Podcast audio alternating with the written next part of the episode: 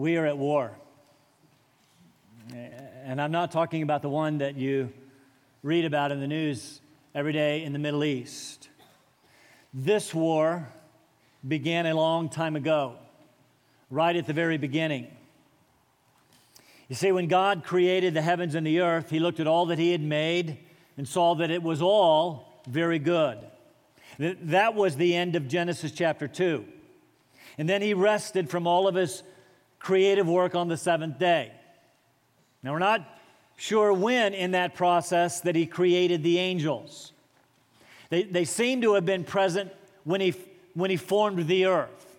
See, Job thirty-eight, when God was speaking to Job about creation, said this, "Where were you, Job, when I laid the foundation of the earth? Tell me if you have understanding. Who set its measurements, since you know? Or who stretched the line on it? And on what were its bases sunk? Or who laid its cornerstone when the morning stars sang together and all the sons of God shouted for joy?" The morning um, stars and the sons of God are typical Old Testament language for angels. So it seems when God created the heavens and the earth, sometime before, perhaps shortly before, He created the, the angelic host. And I want to suggest that he, he did so well. He created them all good. When He created the earth, which was to be the, the center of His attention, all of the angels sh- shouted for joy. It was all good. But Ezekiel twenty-eight seems, not positive about it myself, but seems to indicate that one of, at least one of the angels developed, well, I'll call it an attitude problem. We do know that by Genesis three, something was, was not good. An enemy of God appeared. At some point, this angelic being rebelled, fell into sin, came to be known by various titles: Satan, the devil, the serpent, the accuser of the brethren, the deceiver, the father of lies, Beelzebub, the prince of demons. He became an avowed enemy of God and God's good creation, which includes us who bear His image.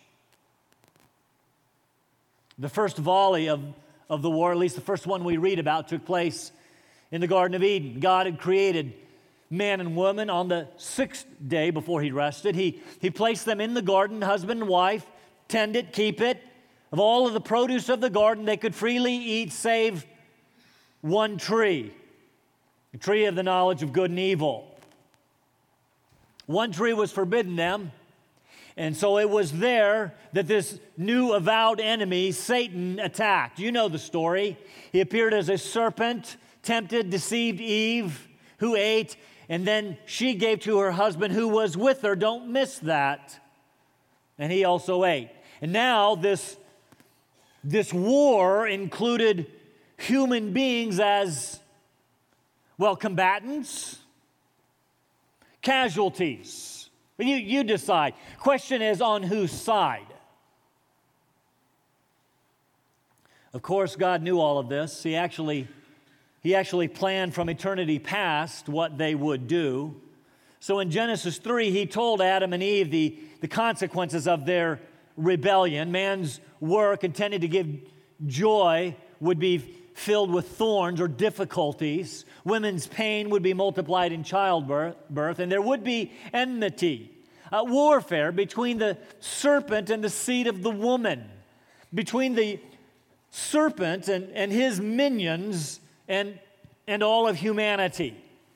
But even in the midst of that cursing, God gave a, a promise of hope, that there would be a seed of the woman, a specific seed, whose heel would be struck by the serpent, but in the process, whose heel would crush the head of the serpent. Most understand this to be the proto-evangelium, that is the first promise of the gospel. Jesus, the Son of God, Savior of humankind, would one day be born of a woman. He would be put to death on a cross, struck by the serpent. But having borne the sins of humanity in His body, He would rise again the third day, crushing the head of the serpent. And, and so, today, While the outcome of the war has been decisively decided, we are still at war. Battles still continue. While the serpent has been mortally wounded, he and his forces still fight on. Battles still rage against us. We must know this. We must not rest as if we are in peacetime. Martin Luther wrote of this conflict in his famous hymn, "A mighty fortress is our God, a bulwark never failing, our helper, he amid the flood of mortal ills prevailing. For still our ancient foe doth seek to work us woe. His craft, his power are great, armed with cruel hate. On earth is not his equal. Did we in our own strength confide, our striving would be losing. We're not the right man on our side, the man of God's own choosing. Dost ask who that may be? Glad you ask. Christ Jesus, it is he. Lord Sabaoth, his name, from age to age the same. And he, he will win the battle." My estimation, one of the greatest hymns ever written. It speaks of the war, but of its decisive, already decided end. Here's the problem today, especially for those of us living in relative first world ease. Many of us have forgotten there is a war going on. Many of us have laid down the weapons of our warfare. We have forgotten the words of Peter in his first letter. "Be of sober spirit. Be on the alert. Your adversary, the devil, prowls around like a roaring lion, seeking someone to devour." And we're sitting in lazy boys, easy prey. There are battles to be fought and won. We are not yet living in the fullness of peace. C S. Lewis, in his introduction to his well-known work, The Screwtape Letters, in which he imagines conversations between Screwtape, a demonic leader, and Wormwood, one of his little demon charges. In the introduction to that book, Lewis says, "There are two equal and opposite errors into which our race can fall about the devils. Two extremes. One is to disbelieve in their ex- in their existence." That's us. I mean, come on. And we're a lot smarter now. That demon possession stuff in the Bible, we know that now to have been ill, you know, mental illness. The, the other extreme is, is to believe and to feel an excessive and unhealthy interest in them. They, the demons, are, are, are themselves pleased by both errors, both extremes, and hell, a materialist, one who doesn't believe in the supernatural, and, and a magician, one who's consumed with it, with the same delight. Somewhere in the middle is the place we need to take our stand. And I choose that word "stand" intentionally because this, you see, is Paul's encouragement to us as he nears the conclusion of his letter to the Ephesians. You see, up to this point, he has taken us to great heights. I mean, hadn't he? We, we were chosen and loved by him before the foundation of the world. We've been gloriously saved and rescued from the domain of darkness. We are currently seated with Christ in, in heavenly places. As a result, he's called us to walk a, a life worthy of the calling we've received. And, and that word "walk" became the theme of the rest of the of the rest of the book. And it's all sounded really, really, really good. I mean, come on, let's go. And Paul says, hold on. You need to understand this is not going to be easy. There are evil, dark, demonic forces which will oppose you. And that brings us to his final thoughts in his book before he closes his letter, Lord willing, next week. The final command to us is to be strong in the Lord and stand. It's time to quit sitting around. It's time to stand and be counted. Ephesians chapter six, verses ten and following say this: "Finally, be strong in the Lord and in the strength of his might. Put on the full armor of God so that you will be able to stand firm against the schemes of the de- devil. For our struggle is not against flesh and blood, but against the rulers, against the powers, against the world forces of this darkness, against the spiritual forces of wickedness in the heavenly places. Therefore, take up the full armor of God so that you will be able to resist in the evil day, and having done everything, to stand firm. Stand firm. Therefore, you think he's getting his point across. Having girded your loins with truth, and having put on the breastplate of righteousness, and having shod your feet with the preparation of the gospel of peace. In addition to all, taking up the shield of faith with which you will be able to extinguish all the flaming arrows of the evil one.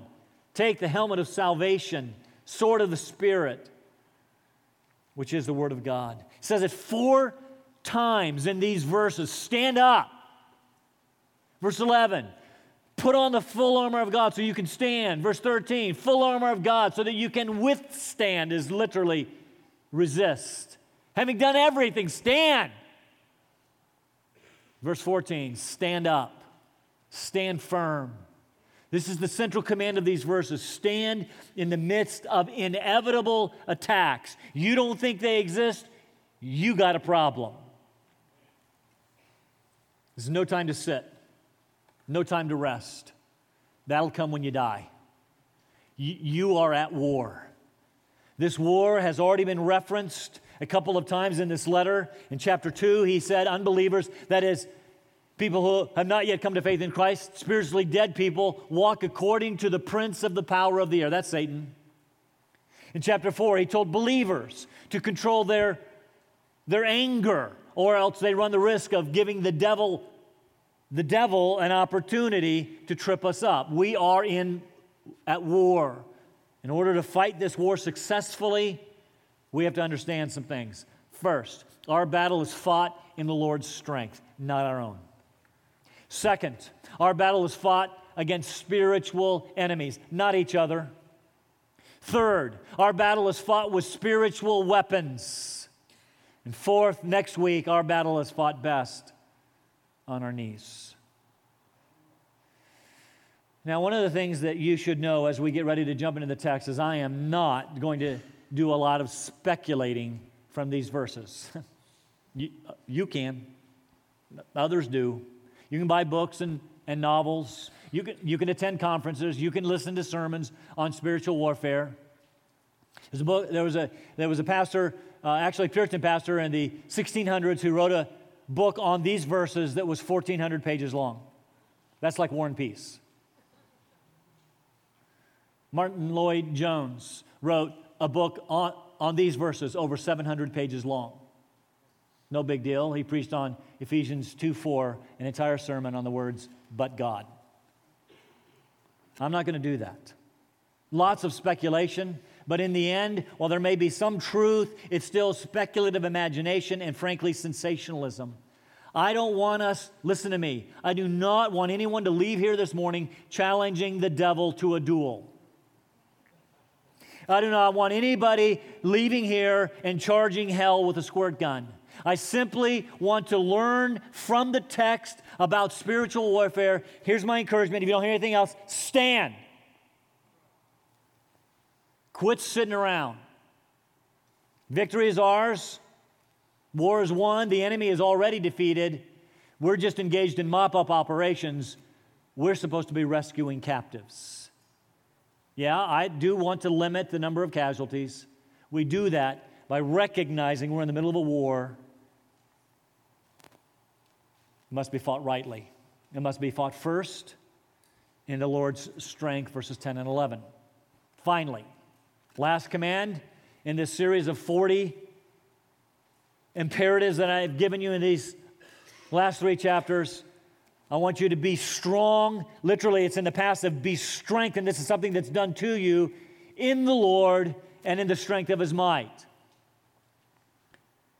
Paul, Paul starts this whole discussion on spiritual warfare, reminding us that our strength comes not from within, but from without. It comes from the Lord. Did we in our own strength confide? Our striving would be losing. We're not the right man on our side. The man of God's own choosing. Just ask who that may be. Christ Jesus, it is He, and He must win the battle, because you can't, not by yourself. It is only as we stay connected to Him that we're able to fight. Again, one of the imbalances in the discussion of spiritual warfare is to give people the false sense that they can take on the devil.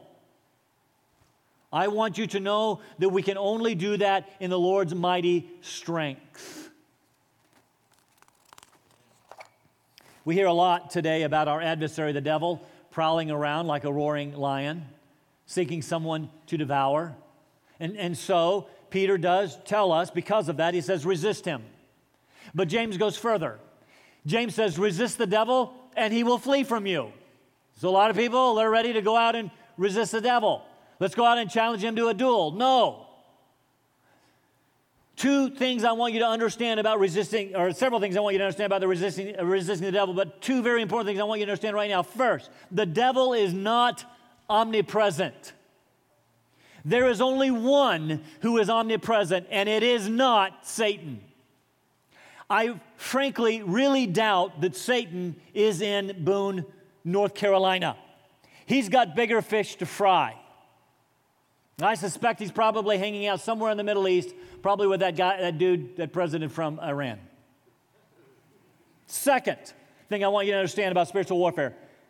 Now, that's, that's not to say that his that his demons are not here. I do believe that, and that he superintends what they do. I do believe that. We're going to talk about that. But the devil is likely not here. The second thing I want you to understand is I don't want him here. I don't want any loudmouth leading here this morning, challenging him to a duel. He might just show up. Rather, let's just resist him. How do we do that? James actually goes on to tell us, resist the devil and he will flee from you. Next verse, draw near to God and He will draw near to you. So we resist the devil not by focusing on the devil, but by focusing on God. We resist the devil by drawing near to God. And how is it that drawing near to God causes the devil to flee? You ever read the New Testament? Because when Jesus came face to face with the forces of evil in the New Testament, what did they do? They bowed, they begged, let us go into a herd of pigs, and then they jumped into the lake. They, they fled. We must recognize our strength is in the Lord, in the power of His might. Greater is He that is in us than he that is in the world. I want you to understand, I want you to understand, this is not a fair fight. It is not as if God and Satan are two equals slugging it out. Write this down. Satan is God's devil, and he does his bidding. Therefore, we fight him by being filled with the fullness of God, which is what Paul prayed for us earlier. Verse eleven, we fight him by putting on the full armor of God. We'll get to that in a minute. Point three, by standing against the schemes of the devil. What are the devil's schemes which are unleashed against us? Hmm. All kinds of speculations and questions about that. I'm not going to answer all of the speculations and questions about that, like, can the devil possess believers? I think I will answer that one. The answer is no. There is not a single teaching or example or story in the Bible where a believer is possessed by a demon.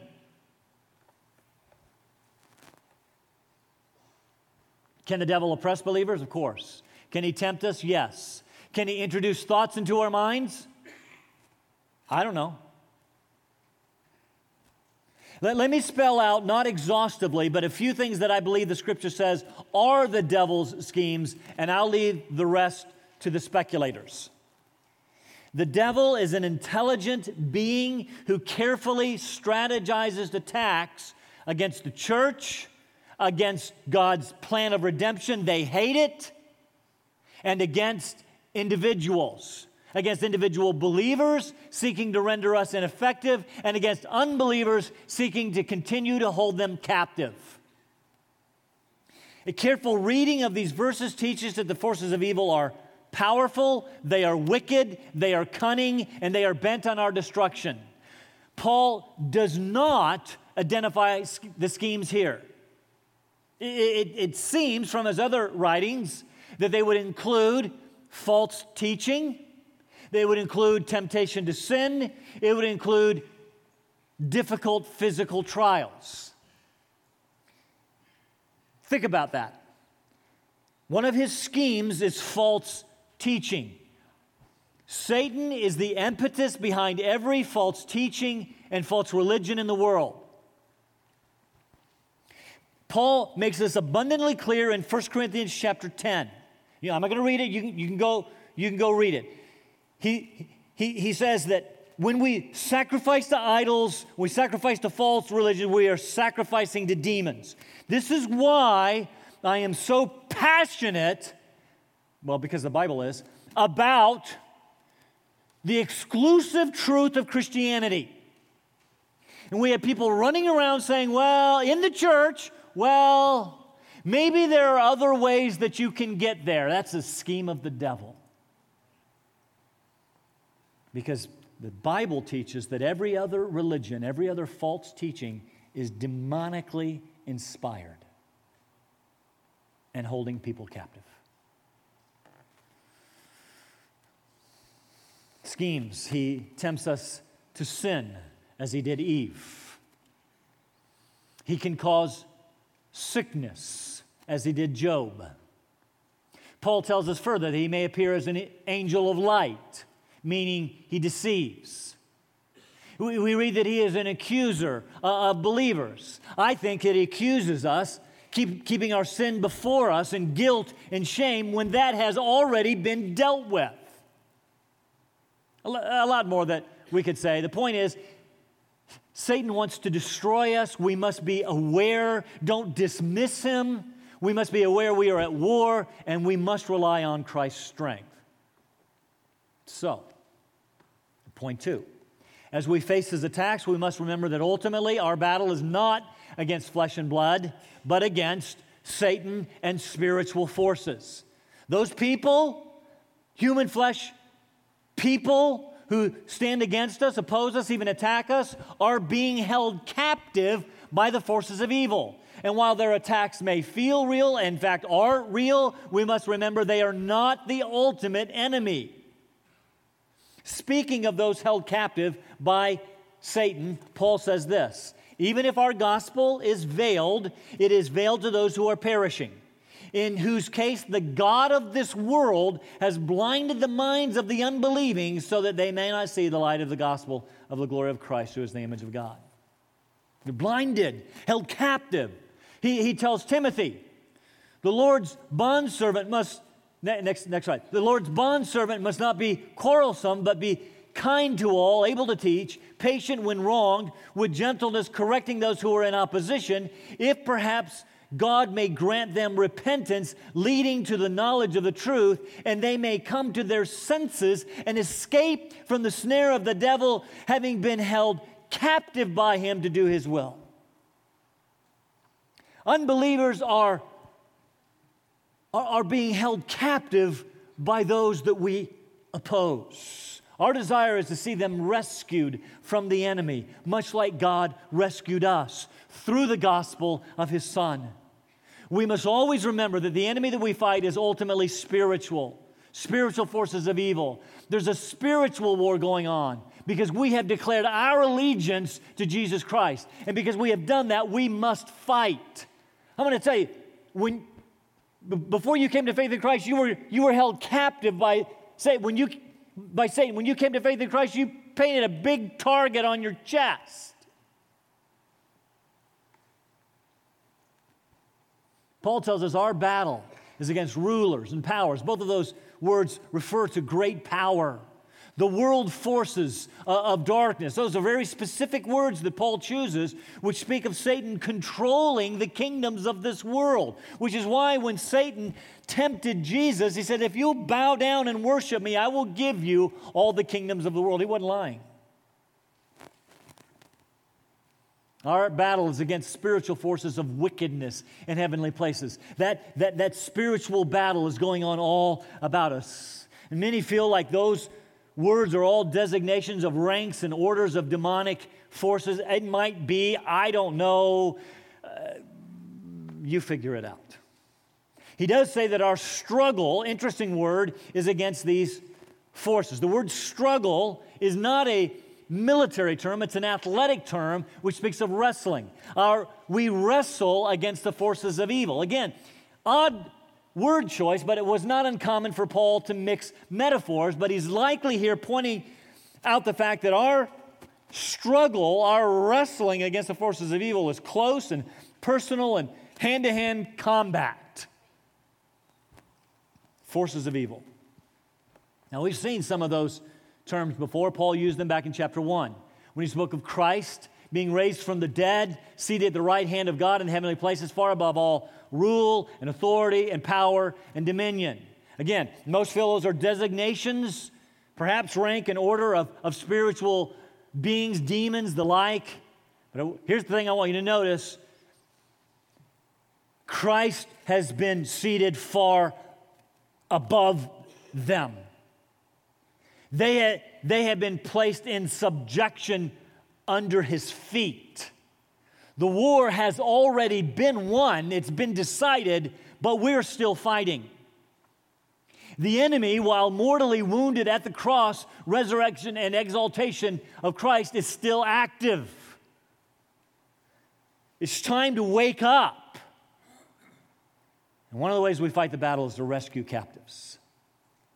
John Stott says of this ongoing battle, is God's plan to create a new society? We saw that in chapter two. Then they, the enemy, will do their utmost to destroy it. Has God, through Jesus Christ, broken down the walls, dividing human beings of different races and cultures from each other? He said that in chapter three. Then the devil, through his emissaries, will strive to rebuild them. Does God intend his reconciled and redeemed people to live together in harmony and, and, and purity? Yeah, that's chapters four, five, and six. Then the powers of hell will scatter among them the seeds of discord and sin. Moreover, there will be no cessation of hostilities, not even a temporary truce or ceasefire until the end of life or of history, when the peace of heaven is attained, and I would add, when the Prince of Peace comes back and, and, and casts him where he belongs. We fight a spiritual battle. How? Point three, our battle is fought with spiritual weapons, verses thirteen to seventeen. In verse eleven, he said, put on the full armor of God.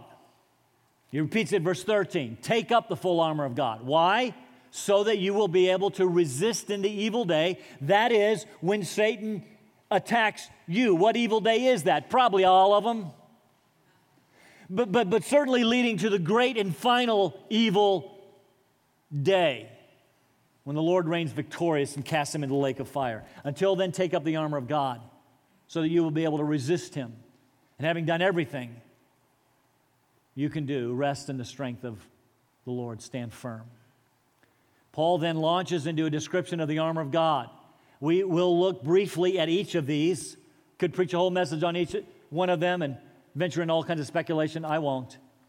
But a couple of things I want you to notice before we jump into them. First, the description of the armor here indicates there is both a defensive and offensive nature to the battle. I know some of you have heard, no, it's all offensive. There's nothing on the back. We're never supposed to retreat. Now, that actually comes from Pilgrim's Progress, not here, because the breastplate actually went all the way around, but, but that's fine. Second, while a couple of um, words that Paul uses here indicates that he's thinking of the armor of the Roman soldier to which he was likely chained when he was riding, the primary pattern or focus of this armor is the armor of the divine warrior, the Messiah himself. He's got some passages in Isaiah in mind, namely Isaiah fifty-nine, or excuse me, Isaiah eleven, fifty-nine, and fifty-two. Look, look at Isaiah fifty, uh, Isaiah eleven. Then a shoot will spring from the stem of Jesse, and a branch from his roots will bear fruit. We know he's talking about Jesus. Then the Spirit of the Lord will rest on him, the Spirit of wisdom and understanding, the Spirit of counsel and strength, the Spirit of knowledge, fear of the Lord. He will delight in the fear of the Lord. He will not judge by what he sees, by, by what he hears, but with righteousness he will judge the poor, decide with fairness for the afflicted of the earth. He will strike the earth with the rod of his mouth. Man, that's in Revelation. And, and with the breath of his lips, he will slay the wicked. And also righteousness will be the belt about his loins, and faithfulness the belt about his waist. You get this idea of, uh, uh, uh, of spiritual armor. It becomes more clear in Isaiah fifty-nine. Then this servant, Jesus, his own arm brought salvation to him, and his righteousness upheld him. He put on righteousness like a breastplate and a helmet of salvation on his head. And then he put on garments of vengeance for clothing and wrapped himself with zeal as a mantle. There's a lot of the same wording here. The armor of the Messiah with which he with, with, which, with, with which he does war is also the armor worn by his followers. It's time to get up, get dressed, and go to war with the following armor. First, stand firm, having girded your loins or your thighs with, with, with a belt of truth. The idea is this leather apron worn about the midsection is protection. It was a defensive piece of armor to ward off the blows of the enemy. What better thing to, to ward off, to defend yourself from the blows of the enemy than truth itself? See, these are metaphors. Don't, don't get focused on the belt. Think about the truth. You will ward the attacks of the enemy as you gird yourself with the truth of the gospel, the truth that protects us, and the truth by which we then live.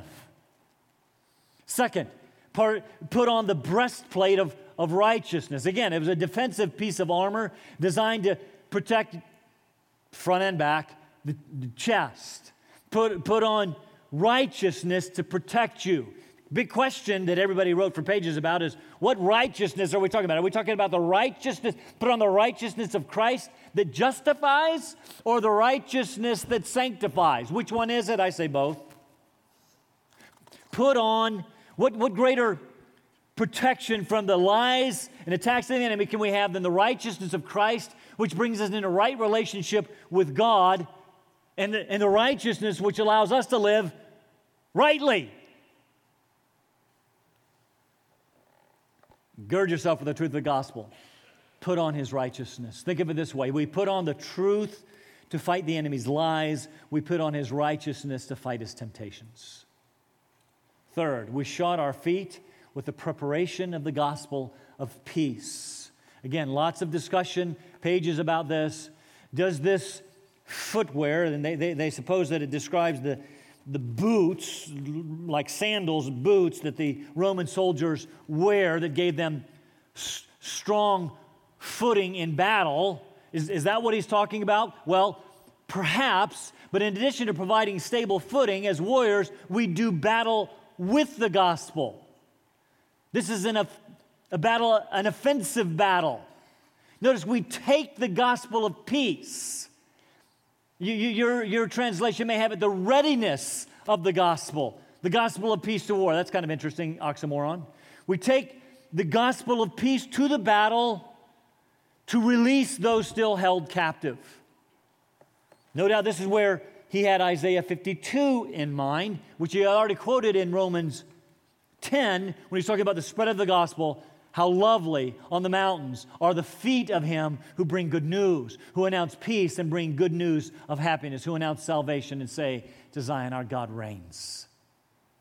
The gospel of peace is, a, is, a, is an offensive weapon by which we free captives. It's the gospel of salvation. Fourth, in addition, we take up the shield of faith, with, with which we will be able to extinguish all the flaming arrow, arrows of the evil one. Again, this takes us back to a defensive piece of equipment. Paul uses a very specific word, not small, round um, shield, but the, the great big square one. This is why they feel like they've got Roman soldier in, somewhat in mind. Big, big square shield, f- four feet high, two feet wide, made of wood, wrapped with leather.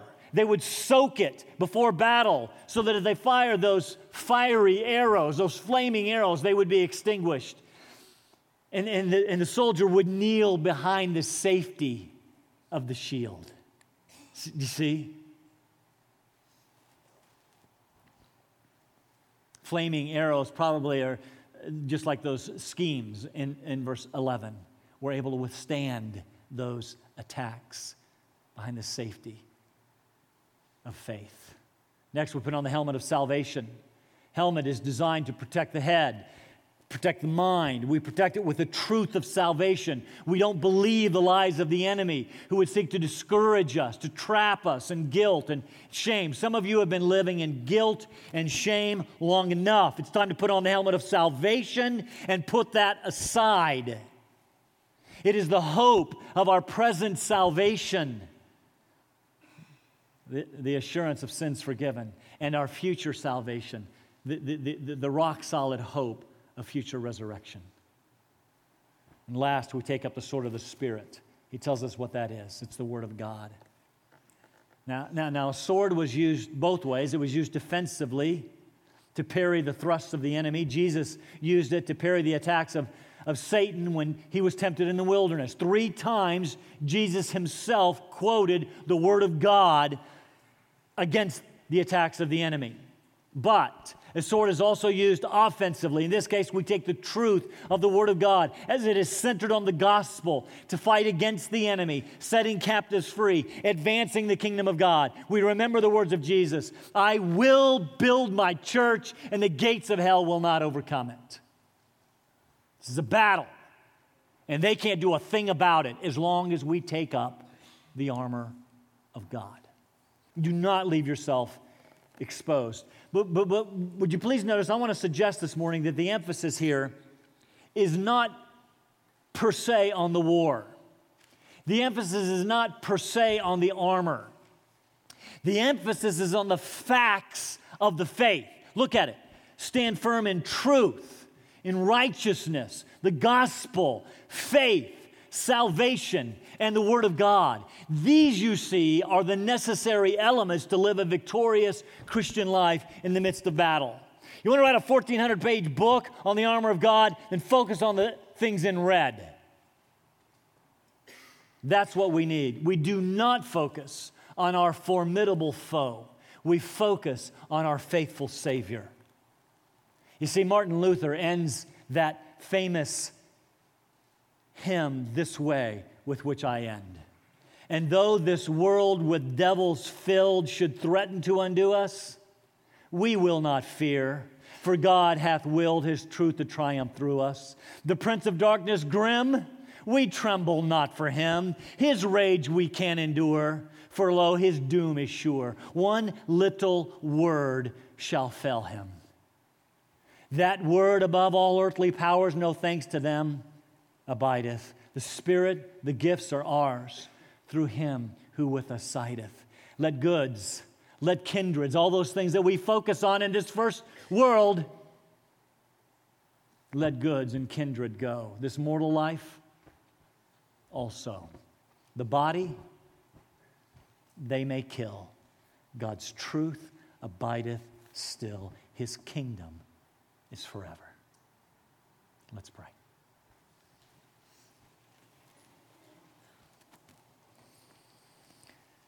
Father, here we stand, not in our own strength, but in the power and truth of the gospel of your Son. Forgive us for being lethargic, apathetic, lazy.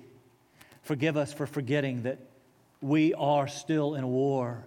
There are battles to be fought and won. There are captives to be rescued. Help us to be about the business that you have left us here to do, using the resources that you have given us uh, with which to fight. Help us to keep our eyes focused, not on our foe, but on our Savior, Jesus Christ. In his name we pray. Amen.